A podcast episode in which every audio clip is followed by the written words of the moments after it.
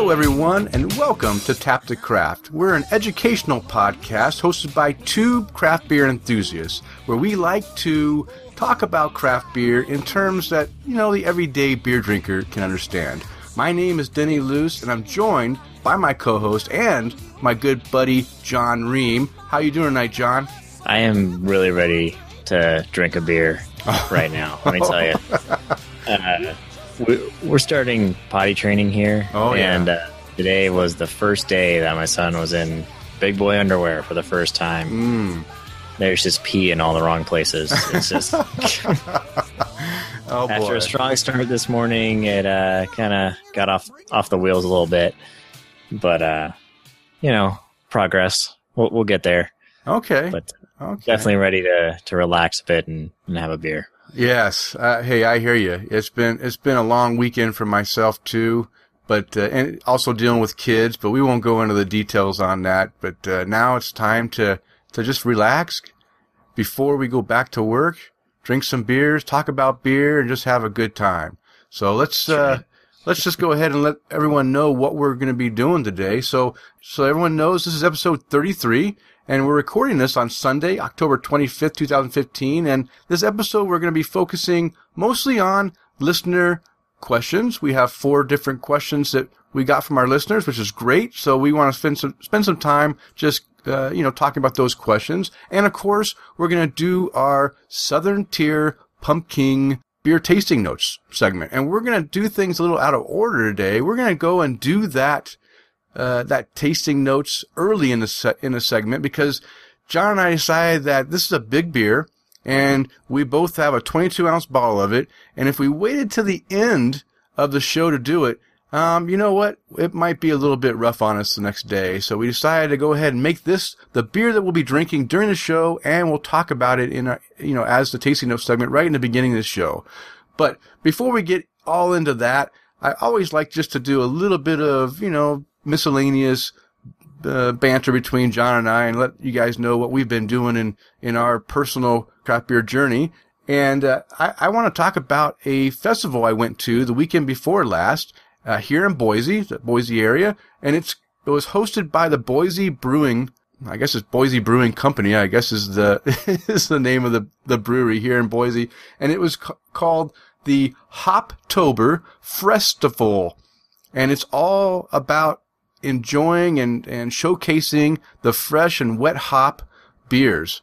Now, it wasn't all about fresh hop, but at least one beer from all the breweries that showed up. I think there was 26 breweries that were at this little small festival. Uh, most of them, you know, all of them had one, uh, either beer or cider or even wine. There was one, one winery that was there that had a fresh hopped wine. I didn't try it. I just didn't want to mix my beer and wine together, so I didn't go that way. But there was a cider and there's a bunch of stuff that had fresh hop in there, as long as, as well as all those great IPAs, pale ales, and, you know, all kinds of strange beers too. You wouldn't think about having fresh hop, but really was, was quite enjoyable. Also, because it's the season for pumpkin beers, there was a number of pumpkin beers there too that was nice to, you know, to get a taste of some other pumpkin beers that I, I didn't get a taste at at the Great Pumpkin Beer Festival. So So this, any, any other uh, mixed ones? The fresh hop pumpkin, like the that Elysian one, the Nympho Gordiac. There was, yeah. yeah. um, you know what? There were some strange ones. And the, the, the problem with this is they didn't give us a list of all the beers. And, you know, like, like, you know, a lot of times you'll go to a, a festival and they'll give you a little, a list of, of what you're going to be tasting so you can write notes on it or whatever. There was no sheet, no paper, nothing.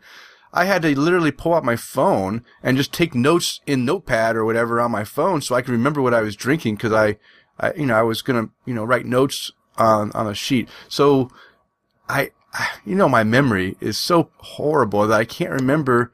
Uh, I, I'd have to go back and look at Untappd and, and see the things that I remembered to log. There was so many beers that I didn't log all of them. Some of them I'd had before. Some of them weren't in Untappd. I didn't feel like making them. I waited till the next day to log most of them because I just didn't want to, you know, go through that hassle of, of creating these beers that I didn't really remember, you know, the details on the, the, the full name and everything. But a, a little bit about what this festival was about. they, uh, the, for one thing, the cost was pretty reasonably priced. Uh, it was, if you pre-ordered your tickets, it was $25 and that $25 got you into the uh, event. It gave you a little small four ounce tasting mug. It's a plastic, one of those plastic tasting mugs. It's kind of, I, I would have liked to have had a, a nice glass snifter or a glass, you know, little glass thing. I like the glass better than a plastic, but hey, I'll, I'll take it. And it gave you 20 drink tickets, sample tickets, and each ticket got you a four ounce sample. So, so, Wow. so that's a lot, right? That's 80 ounces. And this, and you know, John, fre- you know, when you put, when you're talking fresh hop beers, you're usually talking big IPAs, double IPAs. I mean, big beers. Uh, There were beer. I mean, I'm not kidding you. Most of the beers that I was drinking were at a minimum of 8%. And a lot of them were 10 and 11% beers. And it doesn't take long before that alcohol starts to really wear on you. Uh, I mean, that's a, that's a lot of, of tickets. Yeah, and then you feel obligated to use all your tickets because you paid for them. Yeah. yeah. So I, I think that what I, I might make a suggestion to him to, to maybe reduce, I don't think you need to have 20 sample tickets, right? I, I mean, that's a, I mean, it's great bargain, but man, that's just a lot of drinking. Cause like you said, you do feel obligated. You don't want to waste your money. So you want to use all of them. And there was, then there was over 50, like, I think there was almost 60 beers to try. So you only had 20 tickets, but there were a lot of stuff to try and you want to try everything. So it really promotes you drinking and drinking and drinking until maybe you get sick. Now I didn't, I didn't get sick, but there were uh, some people that, that did get a little bit ill. Uh, we were, we were lucky that the weather was very temperate. It wasn't hot, wasn't cold. It was like just a perfect 72 degree weather. The sun wasn't out blasting on you. It was kind of, you know, behind some cover. Uh, it was just, it was a beautiful day for it. But we were there for about three hours. And in that three hours, I will not, I will not, uh, I'll tell you, I was feeling pretty damn good. And I even chugged a water bottle, uh, right in the middle of it because I knew that I was getting a little bit dehydrated. You know, not, I mean, I was drinking a lot of the beer and I didn't want to have all that alcohol just sitting in my stomach. So I started chugging some water just so I can, you know, keep it diluted a little bit. But I, I think they could have reduced that, the tickets to maybe 15 tickets and then up the, uh, the glass to a nicer, you know, glass glass. So, you know, not that little cheesy plastic dollar glass that they gave us. I'd rather see a, a nice glass I can showcase in my beer cabinet so that, you know, when people come over, I can, I can, you know, pour them a sample in a nice cool glass like the Elysian, uh, glass. And, or even if they would have gone high end like they did with the, uh, the 10 barrels beer, fe- uh, beer wars.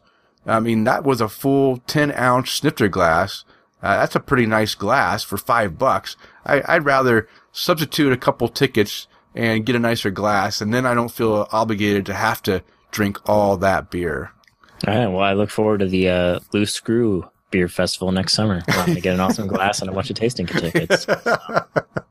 Yeah, so yeah, yeah, so it was fun. This is the second annual one. It's only the second time it was done. They said for the first one there was over a how many people they say? I I want to say there was over a thousand people. It doesn't seem like a lot, but for the small amount of space that they had, um, you know, that's a lot of people to fit into a small area. And and it wasn't as, it wasn't as big as the Great Pumpkin Beer Fest. You know, that was a pretty decent sized area for the amount of people. Well, how many people do you think were at that great at that night we went to the Great Pumpkin Beer Festival? You think there was, you know, 400, 500 there? Yeah. I, I wouldn't even put it close to a thousand. Yeah. Okay. Yeah. So, uh, but yeah, it was open from noon to eight, and we left probably I think three thirty to four o'clock, and we got there right right when it opened. At, I mean, just after twelve, we got there because I wanted to make sure I got a taste of the beers that I I really wanted to try, and there were some good ones. There really there really were some good ones. Uh, when we talk about our our new noteworthy, I will talk about one of the pumpkin beers that surprised me that was there from a local brewery. Uh, it was it was really tasty. But uh, also, that, that's about it. Do you have any questions about the the Hoptober Brew Festival? No, I think you did a pretty good job covering it. Okay. And I've got my couple cents in there. Okay, yeah. So I, I also just want to, before I forget, because you know we get talking about beer, and I don't want to forget just to to thank all of our great listeners out there. Um, we've really been blowing up. The podcast is really doing well. We got a lot of new people listening. We got four more iTunes review just in, since the last episode, which is fantastic. And uh, you know those those reviews really do help the show because, like I said, we're getting a lot more uh, attention in the iTunes um, program, and we're actually, if you you know, we're, we're bouncing into to nearly the top twenty uh, craft beer podcasts. I think I've seen when I check every so often, we've been bouncing into the top twenty-five and then bouncing out. You know, it, kind of changes day to day. But you know, today I looked in there and we we're number twenty-two, and that's really fantastic for just John and I, two two normal guys talking about beer. Uh, and it makes me feel good that there's a lot of people that are really enjoying it and and and getting the the you know to check us out. So I just wanted to thank everyone because without you guys, our listeners, uh, listening to us, downloading and writing reviews and spreading the word out, you know, on the internet, on Twitter, on wherever, uh, we wouldn't, uh, you know, be able to, to have as many people listening. So, hey, thank you. Yes, thank you very much. All right, John. So, hey, um, you know what? I didn't mean to keep yammering on because I know you're thirsty. So, so uh, thirsty. yeah. So let's get going and let's do our beer tasting notes. And uh, we're going to open our beers right now. We're going to do be doing this. Oh, nice, nice opening here. I'm going to try to get a good. Uh, well, did that sound okay, John? Did you hear that? Yeah, it did. Okay, good. Because I always feel like I get, uh, I do kind of the, the cheesy beer openings, but I want to make sure I got a good beer opening. So we're gonna be pour, we're pouring our pumpkin, our Southern Tier Pumpkin Imperial Pumpkin Ale, and this is from Southern Tier Brewing, and they're out of Lakewood, New York. And uh, this is an, the style is an Imperial Pumpkin Ale, coming in at 8.6 percent. ABV. Wow, that's a it's going to be a pretty strong one. I guess that's why they call it Imperial. It's going to be packing a punch. They didn't really list the IBUs. I think it's going to be pretty low. I think we're really going to be showcasing the uh, the pumpkin and, and stuff in this. Uh, it comes in a couple offerings. At least you know if you're going to get it in your, your local grocery store or your or your bottle shop, it's going to come in a 12 ounce bottle, like a six pack, and you can also get 22 ounce bottles. And John and I, we are both partaking in the 22 ounce bomber bottle. Uh, so uh, that's a pretty good dose of beer we're going to be sucking down right now. So, John, looking at our beers, uh, what color do you think you uh, are seeing through your glass? Now, I don't know. I know that the the the lighting in your space might not be optimum, but what what do you see? Uh, an amber, amber color would be, yeah, kind of a not really dark, just standard amber, um, with a bit of a bit of a haze to it. Yeah, It's not not crystal clear. I, I agree. I agree. It's, it's like an amber, a honey, like a golden honey. Not really super gold, but a little bit honeyish, like maybe a thin uh, honey. And it is a little bit hazy. Not really like an unfiltered, but it is a little bit. It's got a little bit of uh, of haziness to it. I'll agree with that. Uh, did you have any kind of head on yours when you poured it? Uh, I had a really small uh, white head that just disappeared pretty fast. Okay. Um, in both glasses I put it in. Okay. Um, so my my wife is stealing a little bit of this, um, but uh, there's a little bit of little bit of bubbles around the edge now, but uh, not not much. Okay, I I agree. I um I poured it and I started was talking and I set it down as you know so I can I wouldn't uh, lose a beat on our conversation. And when I looked at it again, there was like no head. So I don't know if I had a head or not. I'm gonna say uh, pretty skimpy on the head. So a lot of these flavors and stuff they're gonna be be lost if you don't have the right glass to kind of trap them in there. So yeah, it's uh, I don't know. I I guess I I like a little bit more head. I think I think if I were to to kind of critique the head, I definitely would want more head than what I actually have here. And you're right. There's a few, a few bubbles, very scantily amount of bubbles, not a lot of bubbles coming up, but there are some. So that's, that's good. And, um, let's take a whiff, a little, a little nose hit here. Yeah, definite uh, pumpkin pie. I'm getting a lot of nutmeg um, little cinnamon Yeah, in I, there. I am also getting pumpkin pie, and I don't know. I'm getting kind of some kind of a. My nose is getting plugged up as I'm doing, but kind of a nutty flavor out, or some kind of a. Hmm. No, I think it's pumpkin. Maybe it's, I, I think it's the pumpkin pie stuff. So I'm trying to think of what I would expect when I, you know, I'm not a big. I don't eat pumpkin pie. I mean, I don't even like pumpkin at all. But I'm starting to enjoy pumpkin beers. So I'm not the best one to describe pumpkin pie because I don't eat it. But uh, but yeah, you're right. Tastes it kind of smells like a pumpkin pie. Yeah, there's definitely a little sweetness in there. Yeah, Um, yeah. On the bottle, they call it vanilla, but I don't know if I could peg it quite as that without any assistance. Yeah, I don't uh, I don't know about vanilla. Uh, I'm trying to pinpoint. Uh, maybe it's the crust. Maybe it's kind of a crusty. Maybe it's some of the breadiness coming out in it. Maybe that's what I'm picking up, like a like a, a crustiness, like the crust, like uh, buttery. Maybe maybe a buttery crust uh, type thing. Not butter, but you know, kind of like how you'd have a a pumpkin pie crust, kind of like that Mhm. that crusty smell. All right, let's take a let's take a sip and see if that helps us any more on describing this beer. All right, what do you got? Wow, I've got I've got that nutmeg, and uh, not it's that you know what this is a different type of uh, of of spiciness in a pumpkin beer. It's not over the top.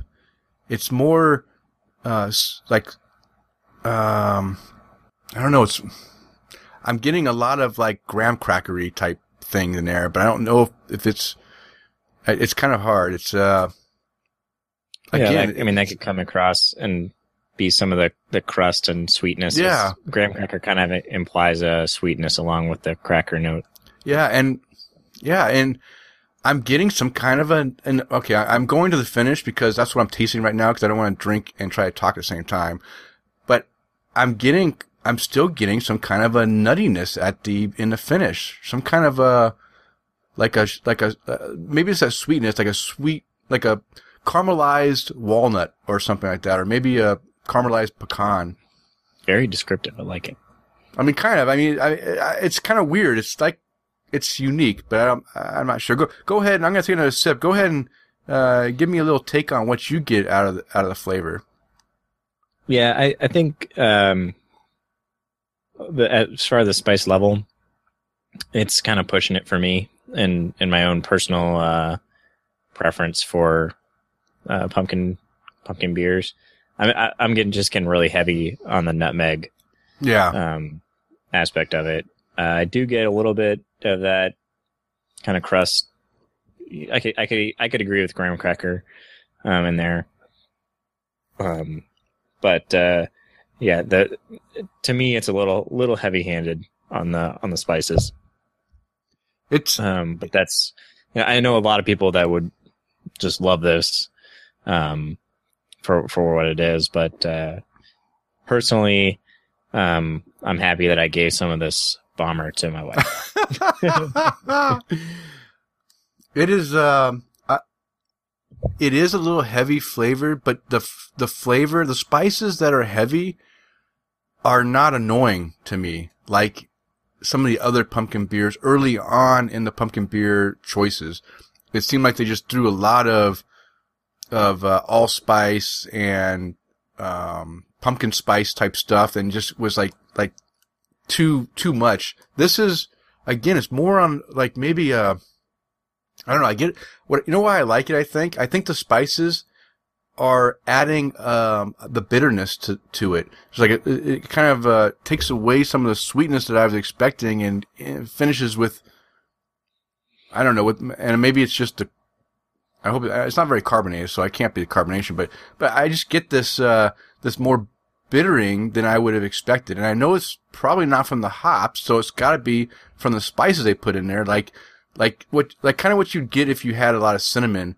You know, cinnamon is actually a, a hot spice, and uh, you know maybe the nutmeg is coming across like that too. The the, the increased nutmeg uh, flavor is giving it a little bit of a I don't know, a little bit of a spicy heat, heated spicy finish kind of thing. But I, I, I don't mind it. It's not too bad. And I like the, I like having that crustiness in it because it, it kind of takes, you know, it, I don't know, everything kind of blends well for me. Uh, it, it's not over the top. I don't know. I, I don't mind it. I, I'm going to actually enjoy drinking this whole bottle, I think. Well, good. I'm happy for you. Yeah. so h- how about the, uh, let's talk about the body. Um, this is a pretty, uh, it's kind of like, it's, it's on the, the, the medium light side, I'd say, right? It's not really heavy or even medium. It's not light. I think it's right between the medium, like a medium light body. Um, Or is it light for you? I'd actually call it medium. Medium? Um, a full medium. full medium. Well, no, because then people might think I'm calling it medium full. Uh, no, I'm just uh, just right in the middle, medium. But I, I and I disagree with you on the carbonation. I think it's got a medium carbonation as well. I don't think it's low carbonation. I get a lot of bubbles on my tongue when I take a Yeah. glass or take a drink, even though it's not. There's not a lot of bubbles just coming up to the surface. You, so you think you think the tongue that you so that you're saying that that feeling or that that tongue. Ooh, you know what? There's some carbonation right there coming up. so you're you're saying that that feeling is is from the carbonation, not f- necessarily from the spices or anything that's uh, you know that's triggering those sensors on the tongue. You think that's carbonation? Uh, could be a mix of both, but uh, for me personally, it seems like carbonation. Okay, Be- because I don't know what uh, tickles your tongue. so- Well, well, because that's just it. I was, I was feeling that, but I wasn't thinking necessarily it was the carbonation. I was thinking, I, at first I thought, well, it could be the carbonation. And then I'm like, well, but it could be the spices too. Just playing with my, my sensors on my tongue because it's, you know, it's got things that I'm not used to drinking and, and, you know, so I was thinking maybe that's what I'm feeling with that, uh, that tongue feel or whatever you want to call it, kind of goofiness. so you would say the mouth feel is not the, you, you- think the mouth feel could be a little bit better then? um, no, I don't think there's anything wrong with it. It's what I'd expect for for a beer like this. So Okay. All right. Well, uh, yeah, I, I think the body's okay. I can, I'll agree with your medium body. I'm, I'm going to change it to medium be, because you know better. So I'll go with you.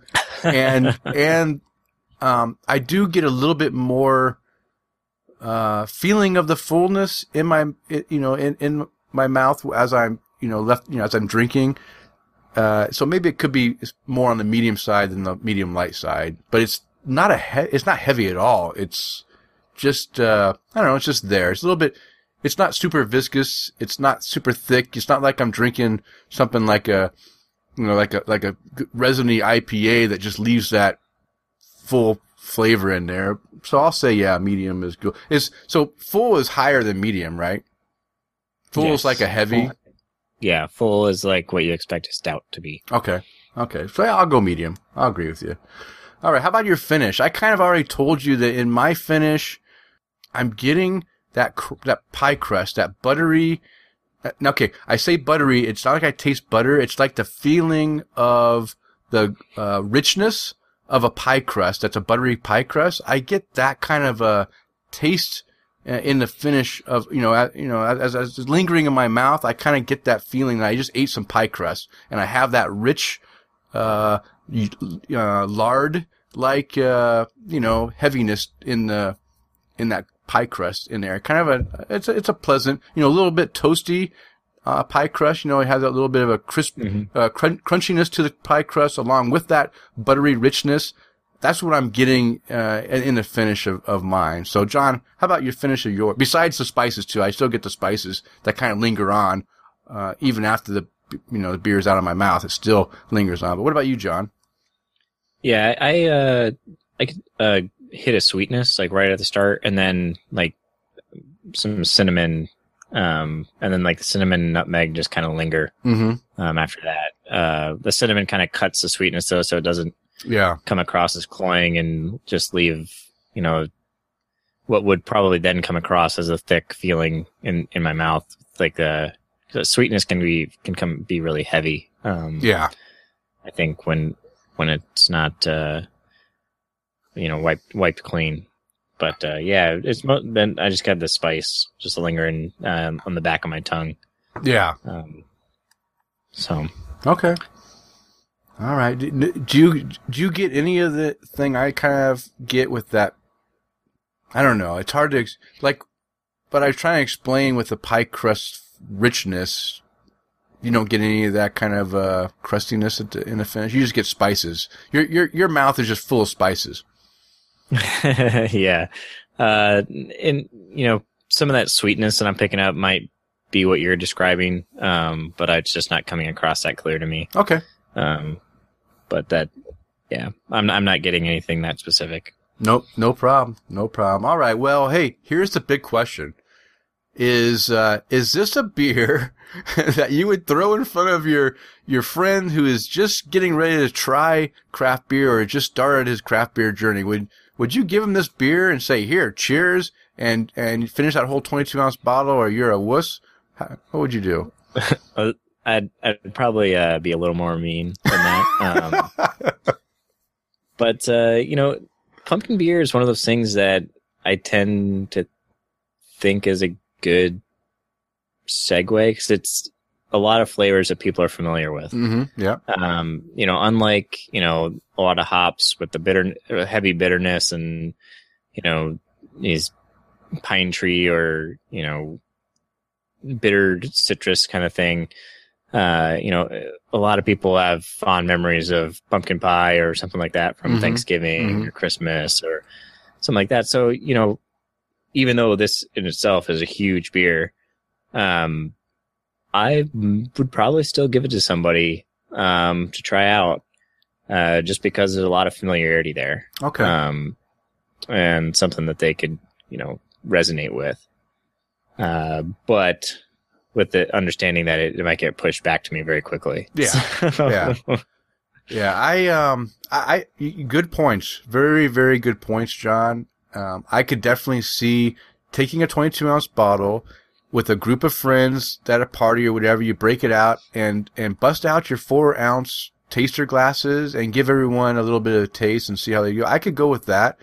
Um, but I don't think I could recommend to someone to go out and buy this beer on their own uh, and and drink it. I think they it might be a little much for someone that's just trying to to to, to climb over from their Bud Light, Budweiser, Coors type uh, uh, drinking norm normal normacy and uh, coming into craft beer. I think it might turn them off. So I'm going to say no to the the newbie, but yes to a tasting party. I think definitely a tasting party would be a good a good way to go ahead and, and, spread this this beer out. So we're we're kind of we kind of are uh, both kind of a, agree and disagree at the same time. That's how we normally roll. So that's that's okay. as far as drink drinking ware, glassware, what what would you suggest for uh, someone that was wanting to enjoy this beer? What kind of glassware would you recommend it be used for? Uh, well, Southern Tier has their own uh, suggestion printed right on the bottle. Oh, what's what is that? Um, What does it, it say? says sir, goblet. Um, it so- says the goblet. Yeah. So on the left side it says serving a goblet, and on the right side there's a picture of a goblet. Oh. Well, there you Um, go. Serve it in a go- That's what I, I wrote down. Goblet because that's what I when I when I think of pumpkin beers, I think of two glasses. I think of a goblet, and I think of a snifter because. And the reason why I think of the snifter is because of our little pumpkin snifter glasses that we have. You just you just want an excuse to use that glass. yeah, yeah. So th- that's what I would recommend. And it's- now it's funny that I didn't even see. Now, as you pointed out, you're right. It does say on the side says serve in a goblet. So that's hey. They even tell you what to, what glassware to use. You're you're right on top of this. It's amazing. I, I just found this last night. Um, this is literally the last bottle in Boise, I swear. And uh, we were coming back from our trip late. I said, honey, we need to stop and try to find this beer before tomorrow because I don't want John to have to do this tasting by himself. So I, I literally haven't even had this in my possession for more than 24 hours. So I have, I, I literally am looking at it as we're drinking it right now. So, but, and I, I kind of liked, I, I, I liked the, uh, the label on here. It's got a lot of stuff on here. It's got a nice evil pumpkin with a crown on it, so it's the pumpkin. Uh, it's got it's got uh, serving temperatures. It tells you a little bit about it. It gives you a lot of inf- information right here on the bottle. I really appreciate breweries that can help the drinker out with uh, you know helpful hints and a good, nice looking label. So hey, two thumbs up to the label. Okay, John. Now it's time for us to rate this beer, and um, I don't know.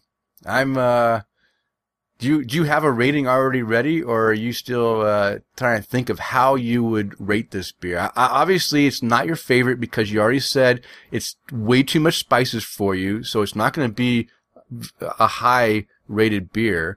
But um, but what, yeah, what so so I'm I'm going to split my rating. Mm-hmm. Um, so personally, I'd put this probably in the average Okay. um, category. Just yeah, for what I said before, it, it it's just a personal thing. I I like my pumpkin beers with a subdued spice, and for me, this is a little little too heavy handed. Um, but I think uh, in terms of suggesting this beer, I'd put it in the memorable category. I would tell people to go try it yeah. um, because pumpkin beer, I think, is one of the most polarizing beer styles or Mhm. categories uh, out there, and I know a ton of people that would just drink a crap ton of this. So I think I think I'd go into memorable or maybe even recommended, depending on the person. Yeah. Um, but uh, for me, it's it's going to be a little lower. So Okay. Um, I fully understand. I, I understand. I am understand. I am. You're, I'm going to surprise you. I'm going to surprise you, and I'm going to go full out uh, memorable. Uh, and that's a lot for me because I, everyone, I've already mentioned, it, I don't like pumpkin stuff. And even though you are right, it is heavy handed on the spices. It's heavy handed on the spices that don't bug me, that don't make me want to just like puke all over the place, right? It's, it's, it's, that's a positive quality Yeah. for a beer. Doesn't make you want to puke all over the place. yeah. so I am going to um, say to my friends who are looking for a pumpkin beer to say, hey, you know what? Try this pumpkin when it comes out because this is actually not too bad. Now, it's not the base style of, I don't even know what I would call this. I mean, I, I don't even know what the base would necessarily be considered. I'm going to just guess a blonde ale base or something like that. What do you think? the- Imperial blonde or imperial Yeah. amber or something yeah, like that. yeah. Yeah. So it's not the base style that I necessarily would gravitate to for my pumpkin beers, but for a pumpkin ale, and especially an imperial pumpkin ale, you're going to get that 8.6% alcohol. You're going to get the pumpkin spice, the pumpkin pie spices that people that like pumpkin pie stuff are going to gravitate towards. And, um, I, I literally am, uh, I've, I've got just a little bit left in the bottle and I'm almost done. I've already poured in more of my glass. Um, it's going down pretty smoothly. So for me, yeah, memorable. Memorable. Yeah, and I, I will uh, couch this as well as saying that if if we were just rating on beer, I want to sit around and sniff. I yeah. could sit here and smell this beer all day. It smells amazing. Yeah. It's it's uh the flavor where it starts to fall apart for me, but Mm. it it just smells really good. And I'm actually getting I'm getting a lot of that vanilla right now as it's warmed up quite a bit. um, I was just gonna say, glass. yeah, I was just going to say that it was already warming before we started. And now that it's warmed up even more in the glass, I do get the vanilla. The vanilla is in, it's, it's even in the, fr- as you first take the sip, I'm getting it in, in that, uh, in that front, uh, and, and into the middle of the beer. It's, it's kind of, it's enjoyable. It's, and you know what? It's kind of mellowing out some of those spices a little bit for me too. So maybe, uh, you should save it a little bit longer and let it warm up a little bit more and then make your final decision on whether it's something that you can drink, you know. I, I don't really have much left in my glass, so All right. Well, um, I always like to try to figure out what they put, how do they make this beer, you know, what malts and hops they put in there. And guess what? They're very vague. They say they use two types of malt and two types of hops. All right. That's great. They got two of each. I don't know what they are. Um, and, and they say there's pumpkin in there too. All right. Hey, you gotta have some pumpkin and you gotta have some spices. So, um, that's about it. That's our, uh, Pumpkin Imperial Ale from Southern Tier out of New York. All right. So that was our beer tasting segment. I hope you guys enjoyed hearing John and my take on this, uh, pumpkin ale. And, and if you you know, find our stuff interesting or our description interesting, go ahead and, and give it a shot before it's out. Because, like I said, this beer was uh, was almost complete. I think it's completely sold out in the Boise area, so it might be sold out in your area too. So get it fast. Now, John, let's talk about some of those new and noteworthy beers that we drank since the last episode. So, how about you? I know you had to have at least one or two new or noteworthy beers you want to talk about? I do, and a couple of them uh, were ferried out here from a very kind uh, older gentleman from Boise. Thank um, you. so uh, the first one uh, is from Edge Brewing. It's their Odelay uh, mm. Vienna Lager, and uh, last weekend I was sitting around at home. my wife had the boys out for a while, and I was like, I'd finished my projects. Like, you know what? I'm gonna have some beer, mm-hmm. and I went to the fridge and I realized I had three different Vienna lagers sitting in the fridge. I was like, "Well, it's time to do a flight." so I started uh, drinking some some Vienna lager, and this uh, Edge Brewing Odelay was the last one I got to, and was by far my favorite of the uh, three that I tried that day. Oh, good. Um, but for me, it just had everything in place. Everything was at the right balance for Vienna Lager. Um, so I, I, really enjoyed that. And you, know, you had also provided the uh, obligatory uh, double IPA. Yes. For me. So um, I am trying to make plans to go to Boise,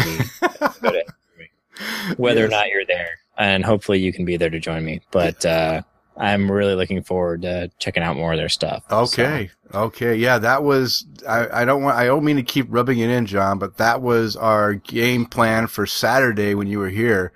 You could have, you could have partook, but now you got to come back though. It was all in the yeah. plan to get you back to, to come visit again. So yeah, I, sh- I should have found a, an easier way to sabotage Saturday rather than getting sick. But, uh, yeah, you know, um, so my next one uh, is the Sockeye Brewing Lucky Peak Pilsner, which you had talked about uh, two or three episodes ago mm-hmm.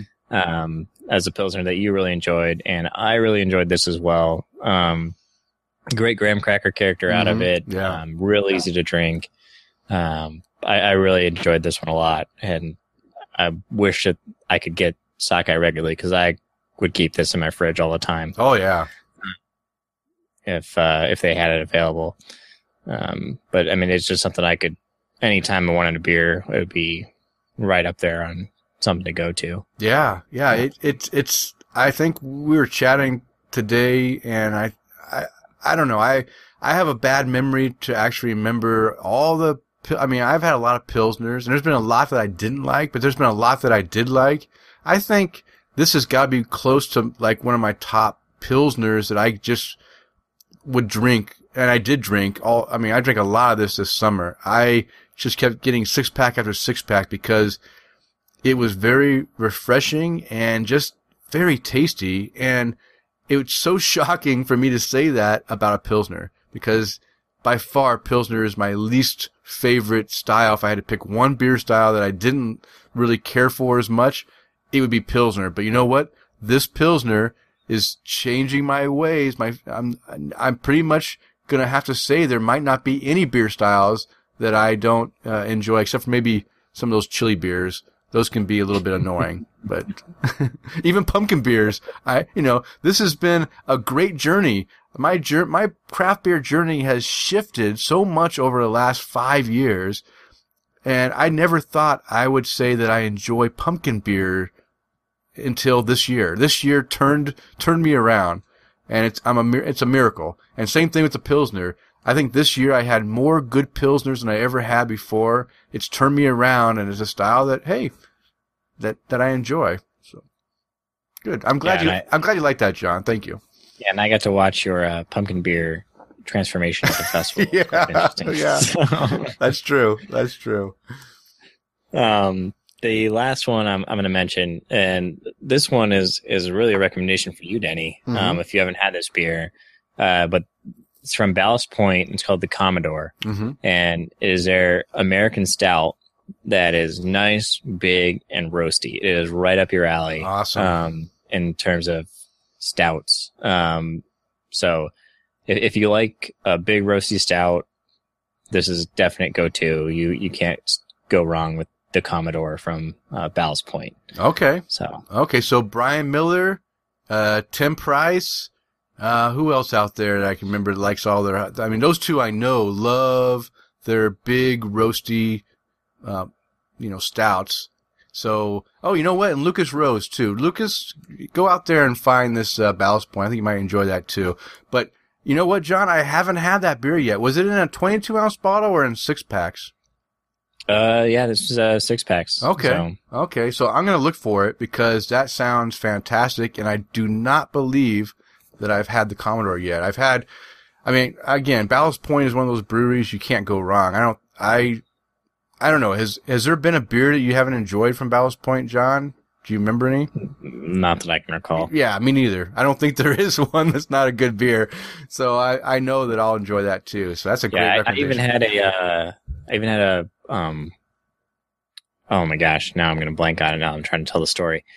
Uh, jeez, uh, a curry beer from them that I liked. Wow. Um, so yeah, that was a curry stout and it, it really worked. okay. I, I, I was very skeptical, but it worked. So yeah, I, I'll try anything from them that somebody puts in front of me. Okay. Okay. Did it go well with Indian food or or Thai food? Which which curry was it more like?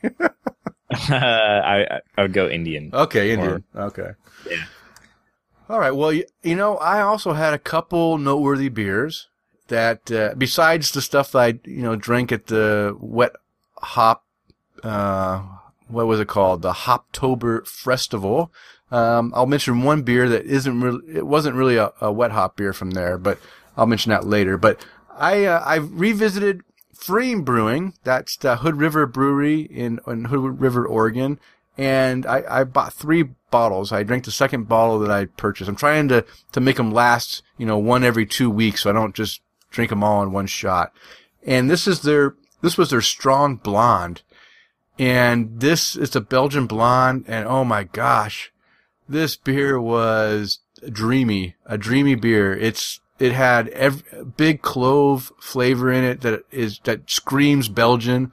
Um, but didn't linger on a lot. It kind of finished, you know, kind of was there in the front, but then, you know, kind of settled out and had a nice, smooth finish. Uh, very, very good beer. Uh, I loved it.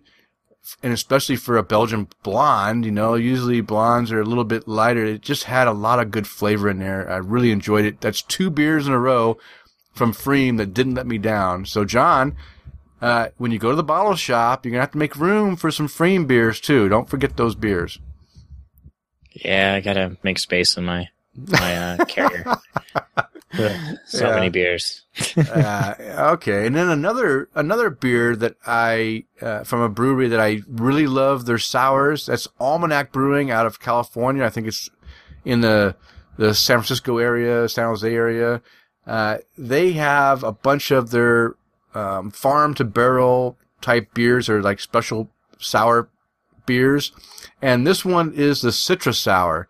It mixes, it's a sour beer that throws in Citra hops and gives you an incredible citrus nose in the, in the, in the, uh, aroma. I mean, a huge, big, giant citrus bomb in your nose, like Citra hop. And then as you're drinking the sour, you have that same Citra hop flavor in, in the beer as you're drinking it, uh, with a sour finish, but it, it just went so well. It was something that was completely like, like two opposites of what I expected. I don't expect to have that citrus, uh, you know, big citrus flavor in there as, as well as that, uh, sour tartness to it, but it went, it blended very well. And I recommend, uh, anyone that enjoys a good sour, and also enjoys what the Citra hop has to offer, uh, you have to try this beer. So, John, have you tried the the Citra Sour yet? No, but uh, after seeing you um, rave about it, it's definitely on my list to see if I can pick it up. Uh, so I imagine, well, I mean, with all the almanacs, they kind of rotate through. So Yeah, yeah, hopefully it's still around uh, in my area. I'll have to wait till the next time they, they get to it. But yeah, yeah. I'm a big fan of their sours. So Okay, good. Try it. I want. I'm really curious to see how you enjoy it, John. I was over the top with it. I just, I really enjoyed this beer. Every, I mean, all aspects of it. The nose, the flavor, the just a presentation, everything was done really well. Where it, it I didn't have any negatives, which is good. You know, sometimes things can be too tart. Something's going to be too, you know, bitter or whatever. It everything blended well. I, I thought with that much of that citra flavor in there, it might have gone over the top and made it more of a bitter tartness, you know, like some kind of a, a bitter bomb. But it wasn't that bad. It was really uh, enjoyable. And uh, the last beer that I'm going to talk about is from the Hoptober Festival, but it wasn't a fresh hop beer. It was from a brewery that literally is two blocks from my house in some guy's garage in their house. Uh, they have a brewing license to brew beer. It's Bear Island Brewing. And they, um, I haven't had a chance to try very many of their beers. I've had like three of their beers. One of their beers is a golden ale uh, made with potatoes. Incredible. I had the wet hop version of it. It was a damn delicious beer made with potatoes. I mean, that's awesome. Idaho potato beer. And, but it was a golden ale that had a great hop, uh, hoppiness to it and good, that, that fresh hop flavor in that was just in, in, insane. Of course, I didn't mean to mention that one here because, you know, it's a one-off thing. I don't know if they'll make it, maybe they'll make it every year. I hope so, but yeah, it was pretty good. But the one that, that, that really surprised me was their Imperial Belgian Pumpkin Ale. This sucker was like 11.4%. Uh, and it was Belgian style pumpkin ale that had, that was just incredible. Um, I have, I have to give two hands up to a, to a small little garage brewery that just hit it out of the ballpark with this Belgian pumpkin ale. Um, again, pumpkin ales can be any type of base style beer. And I, I'm beginning to really enjoy some of these Belgian offerings that I've had. You know, I had a few at the Great Pumpkin Beer Festival. Now I had this one made in a garage brewery and I'm, I'm impressed. I have to just say I'm impressed. Uh, I can't, I mean, I just want to shout them guys out because uh, I hope that they're able to grow, uh, eventually move out of their garage and start producing more beer and get, you know, get their beer out to more people. Uh, cause I think they, they do a, they're doing a pretty good job. So. Yeah, I think that's a combination that for brewers can be very successful if you if you can get the balance right with some of the like clove or pepper notes Yeah. out of the the yeast and uh, then pair that with the pumpkin and maybe even a little bit of spice. You know, I think that you know a lot of folks should start to explore that and maybe come up with something that that's a good combo. Yeah. Yeah. I, I'm all for it. I'm all for it. You know, John, I don't have this on our list, but I know that we both drank this beer. So let's just talk about it real quick. Okay. So it's the, it's from Elysian Brewing out of Seattle and it's their newest beer from their Manic series and it was called the Breakbeat IPA. So you had it first. You had it a couple days ago and I saw it and you mentioned that it had uh, very good grapefruit and orange uh, flavors in it that, that you enjoyed. You want to go in more detail on, on that beer if you remember uh, about it? Did you did you enjoy that beer? I did. I, I I like that one a lot, and it's got a sweet label. Um, yeah, yeah, which is for a lot of their manic IPA series. They all have a some pretty nice artwork on them. Um, but yeah, it's really big, bitter IPA. Um, yeah, the grapefruit and just really jumps out at you, Mhm. and then you got the orange kind of lingering in the back, yeah. um, and kind of gives it a little nice roundness of citrus there. Um, but yeah, I, I really enjoyed that one overall. Um, so, uh, what what were your impressions? Did I lead you astray, or No, no, no, no, no, John. You did not lead me astray. I uh, this is one of the bottles I picked up uh, last night, and I drank it today. And man, I savored this beer because you hit it. You hit it perfect. Awesome grapefruit bitter, that grapefruit peel bitterness. I just love it. Uh, some people don't like it, right? If you don't like that type of bitterness, then maybe it's not a beer for you. But for me, I I really enjoyed it, and I love the fact that it had that big bitterness with that grapefruit peel type uh, bitterness, along with that.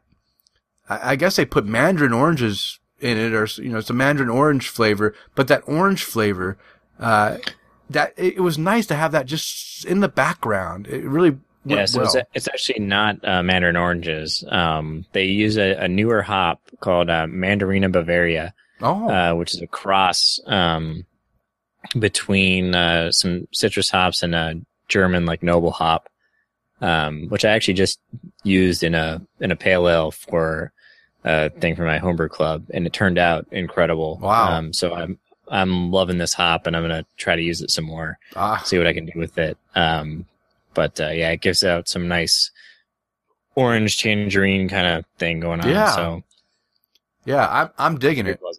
Yeah, I, I am digging it big time, John. Um, brew some beer with it and uh, let me try it because I'm I'm all into it. I really I really enjoyed it. I thought it was a well put together IPA. Um, I followed suit with pretty much what you rated it and what what the, the general average is. Uh, and this is for Wes.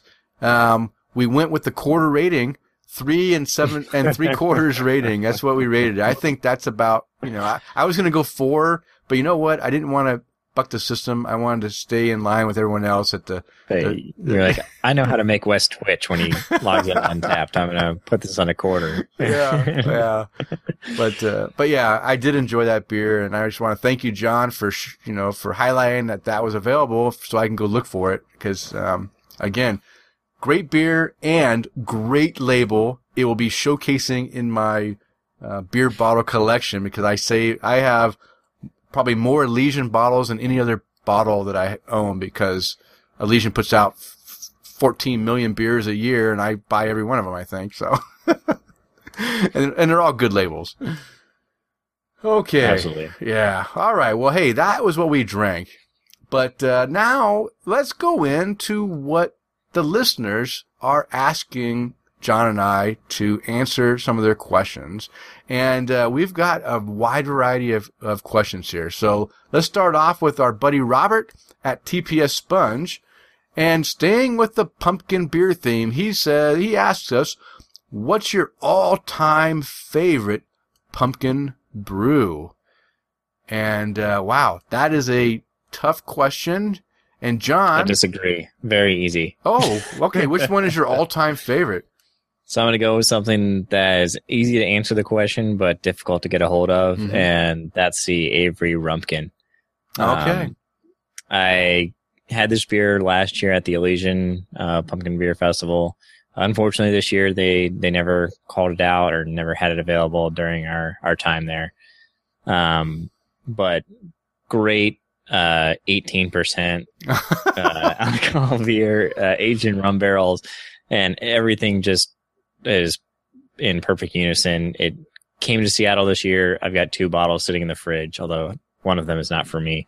Oh, I picked up for a friend, but uh, I've got a beer waiting for a nice night. Uh, fill up my my little pumpkin snifters Yes. and uh, sit out and enjoy it. So yeah, nice. that that's for me, and uh, you know, it's kind of a it's a real treat for me. So that's my my favorite. Okay. All right. Well, for me, it's harder to pinpoint one. And I went over a lot of different beers that I really enjoyed. And it was, I was thinking the autumn maple from the brewery might be one of them, but the problem is I can't ever get it. So I can't really pick a beer I can't ever drink again. Um, so I didn't pick that one.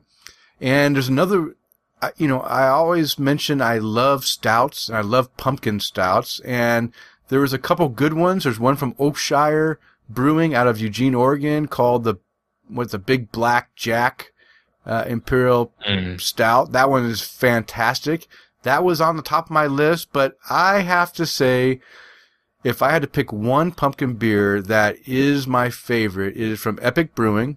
It's their representation, fermentation without representation pumpkin. now I need to look, I need to find it on my wall real quick so I can, uh, Denny always prepared. hold on. Let me get it real quick. Wait for it. Okay, so yes, it's fermentation without representation, Imperial Pumpkin Porter. And I think this is also our buddy Robert's favorite also. So we share something in common that we both absolutely love this beer. Have you had this beer, John? I have not. Okay. All right. Well, it's very good. Good. Yeah, glad I could, uh, you know, chime in there. yeah, yeah. Um, again, it's it's it's all. I mean, your favorite's going to be whatever base style you really enjoy, and because, uh, like I said, I like stouts, porters, and I like the pumpkin spices mixed in with those. That that's what I gravitate to is that type of of a beer. So, yeah, that, that that's probably my favorite. A second runner up is that Oakshire. I think it's called Big Black, Big Jack, Big Black Jack Imperial. Yeah, I have stout. had that one. I got to try that one at the uh, Pumpkin Beer Fest last year, Mhm. um, and I, I enjoyed that one too. Okay. Um, Well, good. so So, uh, a question for our listeners. Please, if you have a few seconds, could you tweet us or write to us on our email and tell us what your favorite, all-time favorite pumpkin ale is? Please let us know. We'll talk about on next show because I am very curious on other pumpkin style beers that people like. So we, we want to share the word, spread the word. Our next question comes from a new listener, and uh, this is from Chris McKenzie. He's at Chris McKenzie 82 on Twitter, and he said he asked this question. He says, "Any idea how many new beers are created each year?" So, John, I know you have the answer to this. How many new beers are created each year? no clue, absolutely no clue. I can tell you it's a lot. Yeah, Um, I mean, there are. I mean, right now we're in a huge period of growth, and there's hundreds of new breweries every year. So if you consider, you know, hundreds of breweries coming out with, you know, dozens of beers. I mean, you're quickly into the thousands um, of new beers every year, and all the one-offs. I mean, yeah, I I wouldn't even know where to start. yeah, putting a list like this together, but um, I, I don't want to think about it really because then I just feel like I'm missing out yeah, on a whole whole lot Yeah, that I can't I can't ever get. Um, but uh, yeah, that I I would you know tip my cap to anybody who could put this number together, and I'd, I'd be really curious. But uh, yeah, I all I can say is uh, way more than I could probably ever drink. yeah. So Yeah. Well, I did try to find it and I could not, nobody had any number anywhere close to even an estimate of how many new beers are, you know, released every year. But just to think about this, we just went over 4,000 breweries, micro, microbreweries within the U.S. If just one new beer was created by each brewery, that'd be 4,000 beers alone. If just, you know, one new beer for, per brewery. But you know what?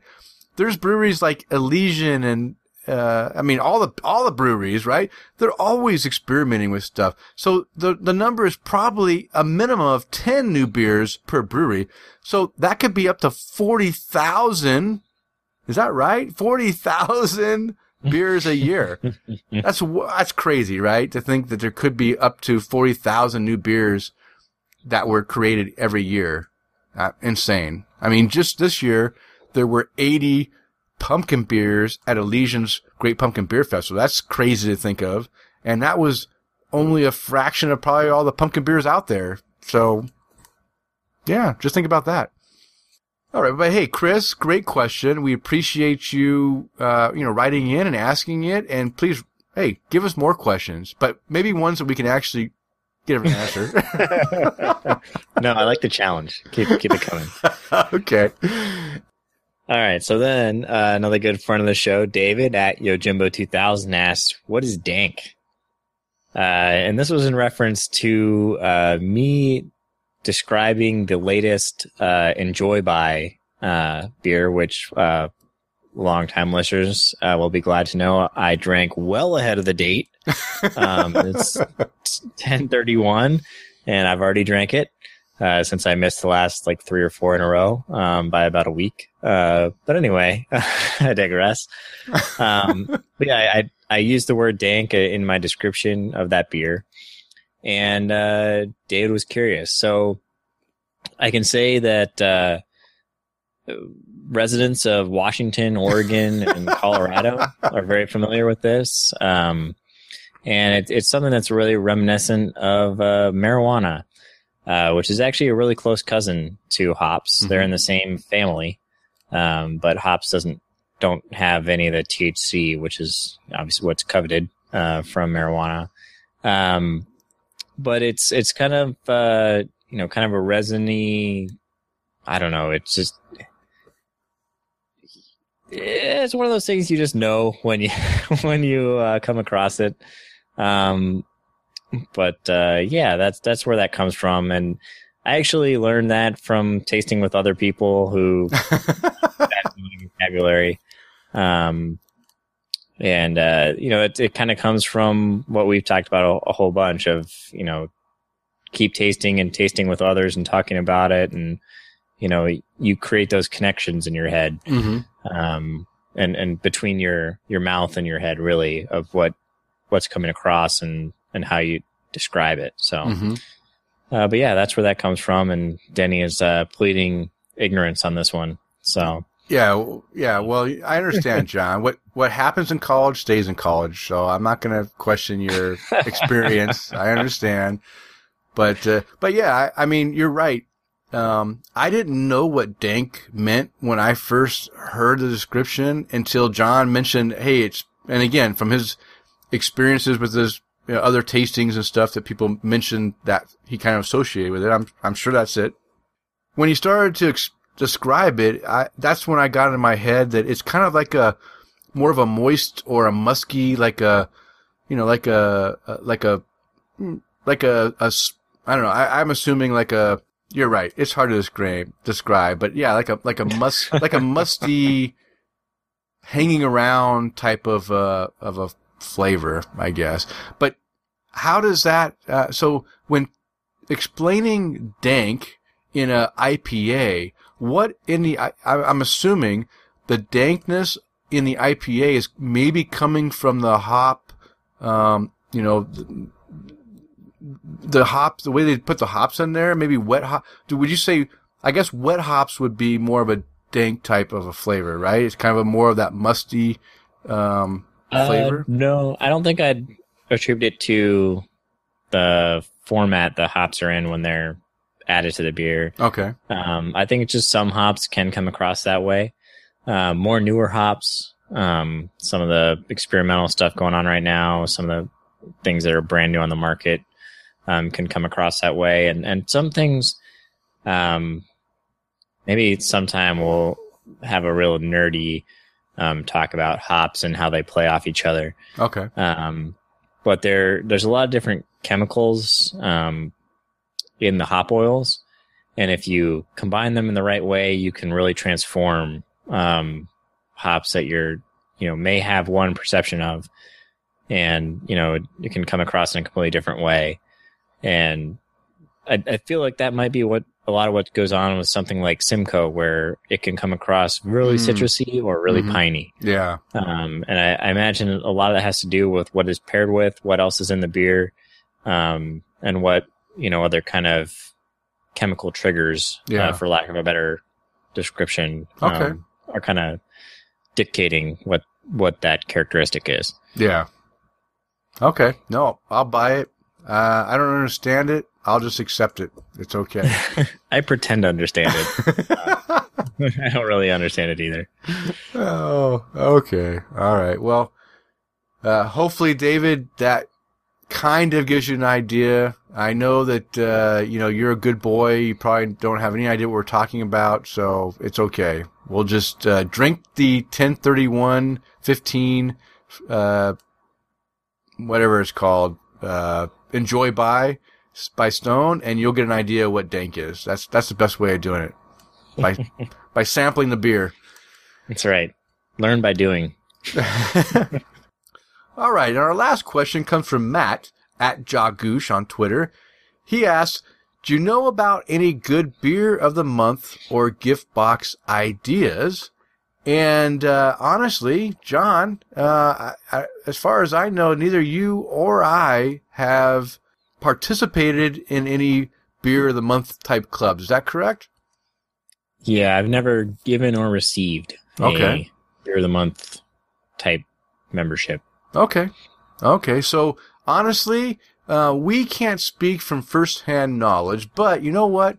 Uh, we did a little bit of research. We're going to give you some general information about some of these clubs that you might look into yourself and get, you know, more information and find out which one suits your needs. But we don't want to come across like we, uh, you know, have any experience with this. We don't want to promote them. We're just going to give you a little bit of information, tell you where to go, and if you guys want to try them out, hey, feel free to try them out, but don't tell them that we sent. You. Yeah, let us know, but don't tell them that we sent you because uh, uh, we're not getting any kickback for it. So, all right. So in in general, there's pretty much all the different beer of the month type clubs are going to give you a 12 pack of beer once a month. And the 12 pack is going to consist of 12 ounce bottles or cans, and they're going to be uh, four different styles, three beers each from two breweries. That's typically, if you go through, that's what most of these beer clubs offer. Now, some of them will give you a little bit of a different variety. Some will be, uh, you can choose clubs that are just only U.S. breweries. Some will be uh, international breweries only, and then some you might be able to get a mix between the U.S. and international. So if you want to try, um, you know, some some rare, more rare or uh, smaller breweries that you can't get in your area, then you can you know go ahead and and try a, a mix of the the American style and along with the international, you get some international beers. And then there's even some like rare beers, like these 22 ounce bottles, these beers that you, is really hard to get, which might interest you, right? You might be willing to pay the extra money to be able to get some of these beers that you wouldn't normally be able to get. So, John, if you were to participate in one of these clubs, what in general, what is the cost associated with it? Uh, most of them come out to around 40 bucks a month. Um, you know, a lot of them include the shipping. There's other ones that say they're cheaper, but then once you add in the shipping, it puts you right into that uh, ballpark of 40 a month. Most of them you can kind of do month to month. Uh, some kind of ask for a quarterly or yearly subscription, but then we'll still let you out of it. So it ends up like mo- month to month. Mm-hmm. Um, but definitely something to make sure you understand uh, when you're signing up or trying to give it as a gift of what exactly you're on the hook for. Yeah. Um, 'cause you don't want to, you know, start something and then not like it, but still have to pay 40 bucks for the next 11 months. Yeah. Um, 'cause that'd be a, a costly, uh, uh, error, I guess. But, um, yeah, about 40 bucks a month. And, uh, you know, usually along with that, you'll get, you know, a newsletter desc- description of the beers that are there, the styles, um, you know, to kind of further your education and enjoyment um, of it. Cause, you know, some stuff may not be, uh, things you're familiar with or breweries you're familiar with. So a good way to, to learn, um, about that, uh, and the, the beers and the breweries. But uh, yeah, uh, but there are some other things to look out for. Um, so, Denny, you want to share some other things to keep on the lookout? Yeah, yeah. For one thing, um, you can't ship beer necessarily to all the states in our great United States. So you got to keep in mind that if you're going to give one of these memberships to a friend as a gift, whether it's a one month subscription or a three month or whatever, or you want to subscribe yourself, hey, make sure you research and find out make sure that that state is actually able to be distributed to. Some even some are even more difficult. There's some of these beer clubs that can actually uh, distribute to all the the states in in the United States of America, but there's some limitations that uh, they can't direct deliver to your house. They first have to deliver to a distributor, and that distributor will then uh, distribute to your house. So there's some some loopholes like that that that can be done. It might make your delivery take a little bit longer than normal. So make sure you research on the website in their um, FAQ section or their shipping section or whatever they have. Uh, look it up and find out what if there's any stipulations for your state because you don't want to be you know sign up for something and then realize that you're getting you know it's taking twice as long to get to you or uh, you want this great gift for your for your brother, but your brother lives in a state that won't allow you to send beer there. So keep keep that aware. And of course, because this is alcohol, you must be there to sign for your package when it arrives, and you must show proof that you're 21 of years or older uh, when the beer arrives. Um, that's probably, I think, the biggest problem with signing over this is a lot of times there's, you know, you don't, you're not available to be at home to pick up your beer. And if you aren't there to sign for it and it gets shipped back to the company, you're going to be paying um, extra shipping costs to ship it back to you. So make sure that somebody is available of age to sign for your packages before you, you know, decide to go full bore on this thing. So John, we went ahead and grabbed just a, you know, like four different uh, clubs that we found. Uh, what what are these? What, just go ahead and name off some of these clubs that they can uh, they can go to the website, and of course we'll put these links in the show notes so that you guys can just click on them and you can go to them and, and figure out which one works for you. Yeah, so uh, we've got the original Craft Beer Club, uh, which is you can find at craftbeerclub.com. And then there's a Beer of the Month Club, just beermonthclub.com. Uh, it's pretty simple. And my vote, if I had to pick just based on the, the domain, mm-hmm. uh, Beer of the Month Club from Amazing Clubs, yeah. which is beerclub.com, because mm-hmm. obviously mm. that's going to be the best. Yeah, it's amazing, right? I, absolutely. uh, and then the the last one that, that maybe check out is Micro Beer Club. And that's microbeerclub.com.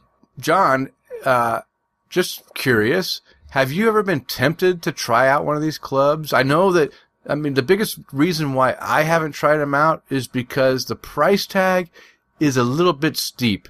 I mean, you're talking four, uh, uh, around $40 for 12 beers. And if they're guaranteed to be beers that, you know, you're not going to get and are good, then it might be worth it. But, you know, you don't know what you're going to get most of the time. A lot of times you can't select what styles you want or what beers you can, you know, what breweries you're going to get. So it's, it's like playing Russian roulette. You're going to pay your 40 bucks and you hope the beers you get are going to be from a brewery that you can't normally get from your area. But have you been tempted to try any of these, uh, clubs before?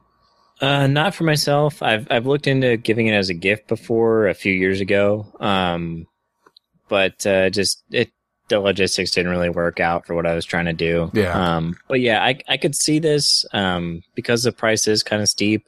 If you're in an area that maybe doesn't get uh, a lot, or you have to, you know, get out a long drive to get to anywhere where you can buy, um, you know, beer that you want, and maybe forty bucks a month isn't so bad um, to to getting a, a nice shipment of beer. Um, for me personally, here now, I would be hard pressed yeah. uh, to to sign up for something like this because I got I have access to a whole bunch. Mm-hmm. Yeah, um, but I know that that's not the case for everybody. Yeah. Um, so I, I, I could see situations where I I would uh, definitely be tempted uh, for it. Okay. Yeah. The I I think I mean most of I think all of these beer clubs, all four of them that, that are on our list, they all were started in an, in the early to mid 90s, either 92 between 92 and 95, I think. All of them were started. So back in that time frame, you didn't have a lot of these specialized bottle shops available in your area or you know, a lot of these smaller breweries, they weren't distributing very much outside of their state or outside of their area. So back then, I could see where the need and paying the, the price was, would be worth it because, hey, you're not going to get beers anyway. So if you, you know, if you wanted to have some variety of beers, it's worth it, the money. But like John, like you said, John, nowadays, now in 2015, uh, there's craft beer is booming. It's everywhere, even in your restaurants, you know, even in grocery stores. Sometimes the grocery store, the craft beer section is bigger than the domestic section. I mean, they have a whole, a whole cooler for the domestic section, but you know what? Now we have a whole cooler side focused on all the many different brands of, of craft beer. Uh, you know, it's definitely booming and now I don't know if the need is as as necessary. You know, maybe in some of those rural areas, you know, yeah, you you can get it delivered and uh, experience some beers. But man, that forty dollar price tag, I, that can be hard to swallow, especially if you're on a budget. When you can go out and get your Bud Light, you know, thirty case for you know twenty bucks or whatever it is, or less. I don't even know what does a thirty case of Bud Light go for.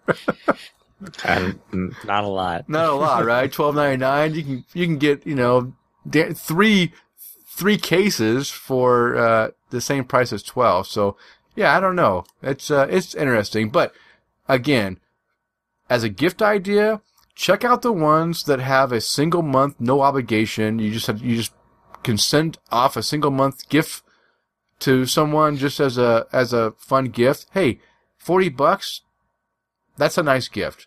Uh, I don't know if I want to sign up for three months or six months unless it's a, a good relative of yours, but for your best friend that's in, um, North Dakota and can't get a lot of beer, hey, go send him a beer of the month. Let him enjoy some good craft beer. I'm all for it. All right, John. Hey, this is going to be kind of a, for us, a short show. And I, I, you know, I think we ran out of content. So let's go ahead and roll into our portion of the show where we can go ahead and raise our glass to our friends. And John, who do you want to raise a glass to today? So I'm going to raise my glass to Tim Price, who two or three months ago had said, Hey, there's a chance I'm going to be in Seattle soon. Oh, yeah. Um, and I said, Great. Let me know, you know, when you figure it out. And, you know, we can meet up, grab some beers. And lo and behold, Tim ended up in Seattle and he contacted me. And as he contacted me that he was here, I was in the emergency room with my nine month old who was having a really bad reaction to some medicine. Um, he's fine now, no no worries there. But unfortunately, uh, Tim and I just couldn't work out the logistics mm. of uh, getting together. Um, it was a tough sell to the wife. Uh, you know, hey, I, I know uh, Ben's dealing with some stuff right now, but uh, I'm gonna go meet a meet a guy for some beer. I'll be back later. it didn't. It wasn't the strongest sales pitch. Yeah. yeah. Um, but uh, from from all accounts, Tim had a good time here with his other friends, and he did get to swing by uh, Fremont before he left. Oh, so cool. he's got that on you, Denny. He's been to Fremont and yeah, he had a good good stout and some other tasters. So uh, cheers, Tim, and hopefully, if you end up back here, we can we can work it out, and I can buy you a pint. Um, but uh, yeah, I'm glad you you enjoyed your time out here. And then uh, my last one, uh, it's one of the last times you'll be hearing from me about this. Uh, actually, it might be the last time because I think by the time the, the next episode goes out, Extra Life will have already happened. Okay. Uh, so uh, it's my last call out for uh, folks to either join the team or support someone on our team, a Good for Gaming uh, team uh, that I've joined uh, with a bunch of uh, other podcasts out there. Um, but Extra Life's a great event, supports Children's Miracle Network hospitals all over the country. Um, and, you know, just raising money to help kids who are just dealing with stuff that they should never have to deal with. Uh, so if, if you want to, uh, find somebody on the team that may be close to you or, uh, you want to help me out maybe with my, uh, fundraising goal, uh, you can check out tiny.cc slash G4G. That's G, the number four G. and that'll take you to our team page. And uh, some folks on the team have just been killing it. We're, I think, over seventy five hundred dollars now What? that we've raised. Oh my Uh, gosh. we've a couple folks that are over the thousand dollar mark, uh, which is just incredible. And uh, so we're doing great as as a team here, and I'm I'm really proud of everybody that's involved. So.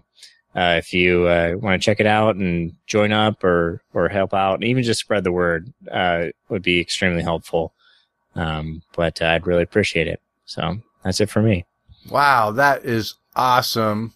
I have not checked the uh, the page lately. I checked it last week and I didn't check it this week. I hey, it went up twenty five hundred dollars in just from our last recording, which is fantastic. I'm really, really excited. So hey, good work everyone.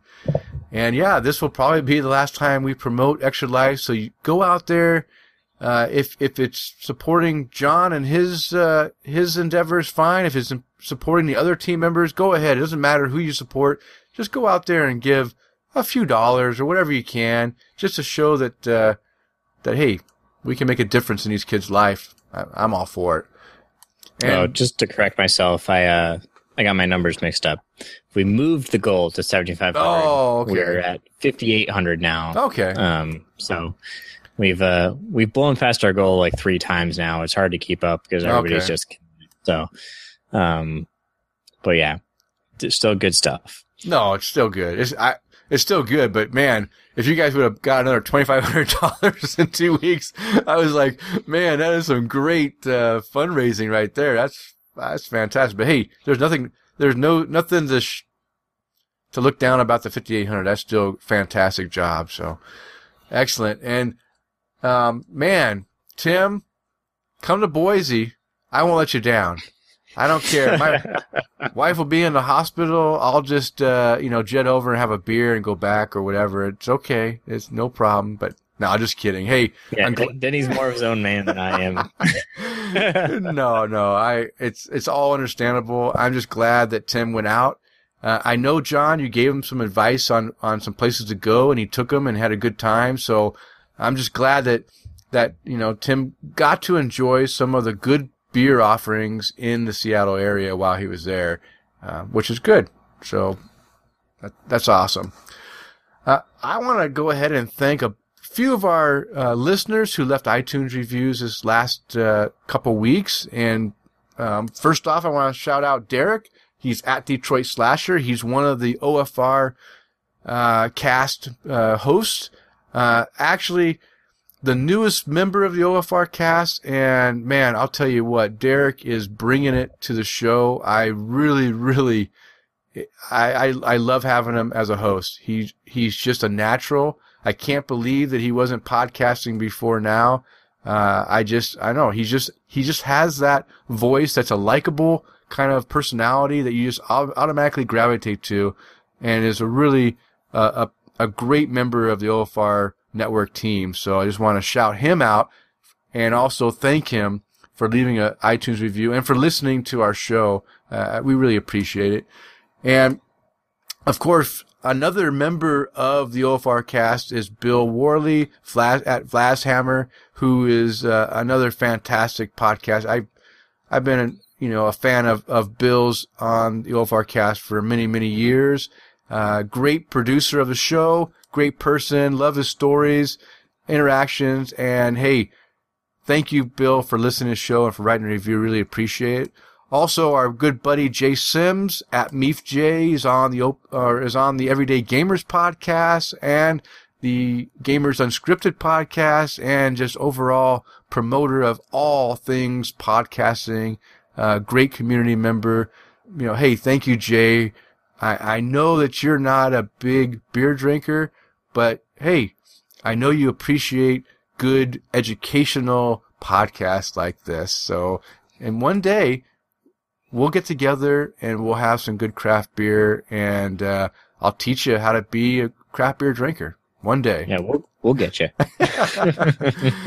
And and then the last iTunes review, which is our power listener of the week, Mr. Chris McKenzie at Chris McKenzie82 on Twitter.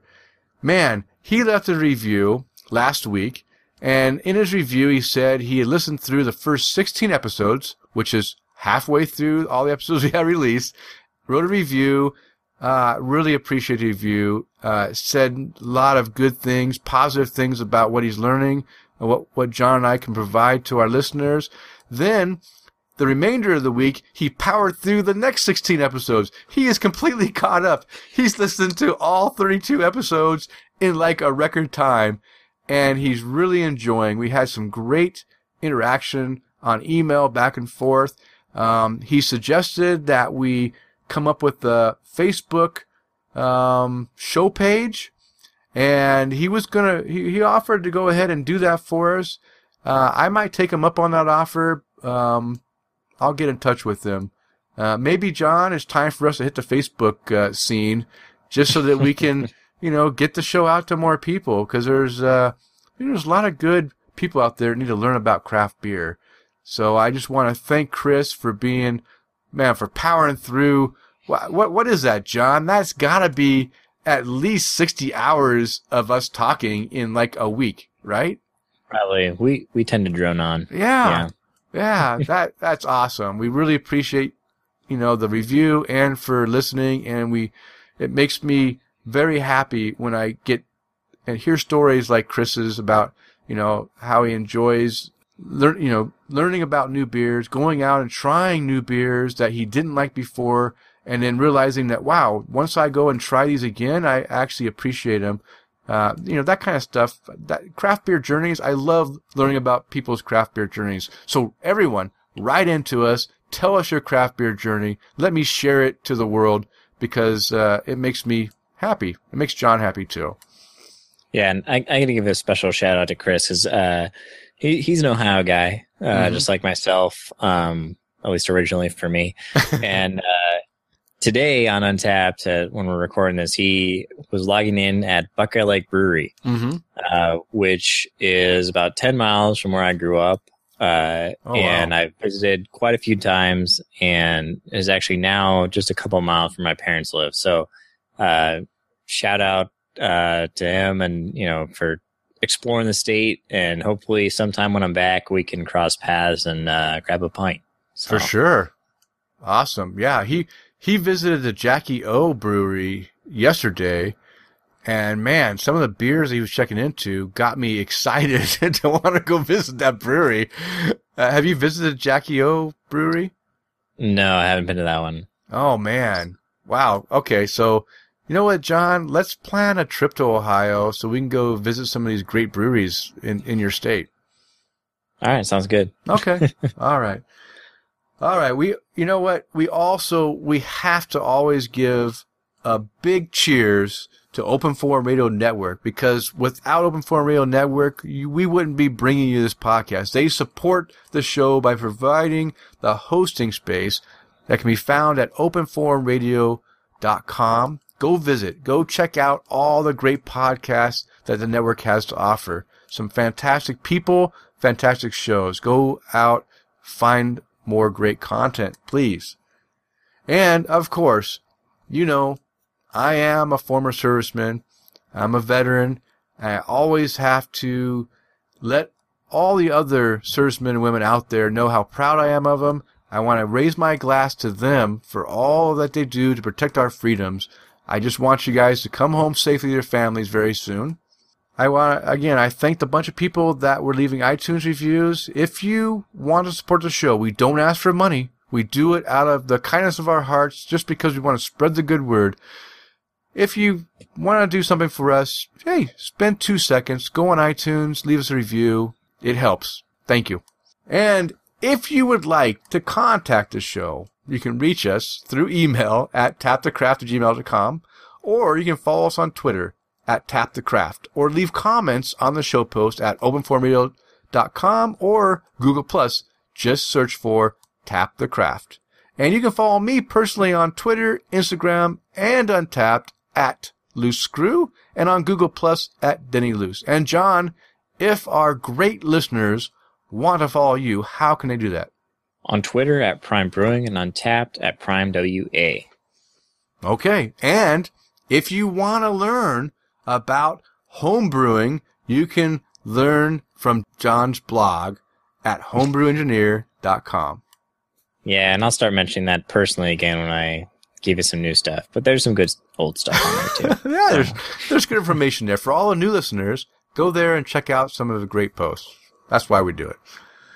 All right, John, it's last call. It's time to bring the show to a close. And John and I, we want to thank all of you for downloading and listening to the show. We hope you were able to find something useful.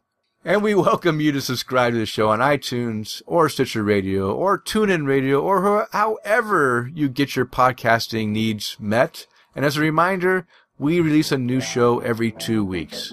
And that's it for this episode. Now, go out there and spread the good word of craft beer. Toodles.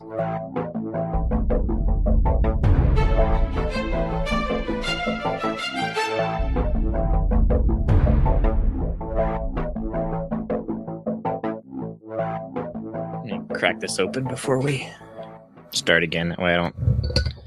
So what'd you grab? Interrupt. What'd you grab? Uh, I went with my last bottle of the uh, Sierra Nevada Oktoberfest Oh. collaboration. All right, nice, nice. I almost grabbed my brown sugar, but I didn't. Yeah, I saw they had that in the stores, and I almost picked up a six pack last night. But I grabbed four other bottles of stuff that I that I really wanted, so I decided to wait on that. It'll it'll still be there in a little in a, in a week. Yeah, I grabbed two bottles at the bottle shop when I went way over my beer budget um, the other day, picking up. Yeah, yeah. The So- Big Bad Baptist is what fourteen bucks. uh, I didn't try to look at Yeah, when they were ringing. yeah. That one's that one's expensive, and but the Double Bastard should only have been eight bucks, nine yeah, bucks I got that. I got uh, an anniversary beer from a local brewery um, called the Big Labruski. It's a White Russian Imperial Stout. Oh wow! Um, and I picked up uh, the latest Chasing Freshies. Um, that was that was there. Um, I got that New Belgium yeah, salted caramel one. collaboration thing, Okay. uh, and then a bunch of other little th- little stuff. Okay, yeah, I need. You know what? I never, I haven't seen the Lagunitas, the the Doppelbock. Was it no, not Doppel. What's the one you got uh, when I was there? That one. Oh, yeah. Um, The- It was uh, a double bock, right, or something? Was it not? It wasn't a Doppelbock, Yeah. was it? it was the name was a little weird though. Yeah. Well, I haven't seen that here, and now I'm frustrated. I didn't pick up a bottle. I mean, I'm sure it'll come eventually. I, think it's gone uh, here, um, so it may have come and went while you were away. oh man, I um, hope on not. On all your travels. Have- Um, have you tried it pretty, Pretty darn good. Yeah, I drank it. Oh man, don't tell me. good. I mean, Oh. it was it was okay. But you know, they, they, they had that Citrusinensis beer out for like a month. It was in the stores. And that was the same thing, a limited release, you know, one, one off, one hitter beer. So I'm just thinking it hasn't come to my area yet. I'm, I'm hoping it's gonna, it's like they're doing releases at, to different areas as they, as batches mature, maybe. good luck with that. Doppel Oh, sticky. Doppel sticky, yeah. Man, I really wanted that beer too. I, sh- gosh. And I gave it a four. No way. That's a good rating from you. Damn. All right. People are still checking into it though. Okay. Okay. So it- it'll come to Boise. It'll come to Boise. I know Yeah. it. Oh, and I picked up a couple more of uh, Grand Teton beers I hadn't had before. Oh, which ones? Um, they're uh, Berliner. Yeah, it's okay. It's okay. That's, that that one is a little bit. Dis- that was the uh, the Great. snarling badger. No, it's good, but it's not. It's Yeah, not. the It's not the best. badger. Yeah. and then the um, Continental Oh, didn't I Think give that to you? double IPA. Lost Uh, continent. It's it's lost Or continent. Lost Continent. Yeah. Um, I I didn't have it logged, so I'm guessing no. So, Oh, I I could have swore I gave you that beer the f- the first time. That's a good. That's a great beer. So you'll enjoy that one. all right, good. Yeah, no, actually, there's no bad beer from Grand Teton. Even the ones that aren't like, you know, super great, they're still good beers. And the Snarling Badger is a good beer. It's just not my favorite Berliner Weiss. It's I, I have other ones that are my favorite, more more. But, but yeah, I was sitting there with like I already had like four bombers over on the counter waiting for me, and then I had a full six pack, and I'm sitting there staring at the uh, Grand Teton beers and just looking at the Bitch Creek like I really want some more of that, but I'm already buying so much. Oh yeah, I hear you. uh, leave that one for another day. Yeah, that's a story of my life. Is I like I had to leave. Like I went in there just for the pump, the pumpkin. But when I saw there was five other or four other beers I I had to have, I decided to get those, and that's when I started leaving other beers. That I said, okay, I'll come back for that later. You know. All right, we have one last question, which will was asked by Matt at Jagoosh on Twitter.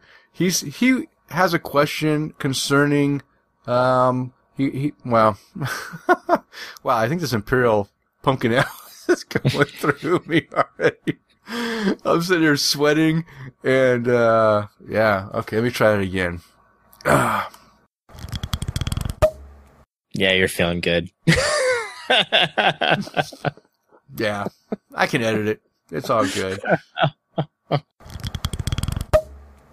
You didn't you didn't say anything after the last line. You're supposed to say I know. Later. I, cheers. I was, I had a huge grin from uh, just listening to you finish up these last few paragraphs.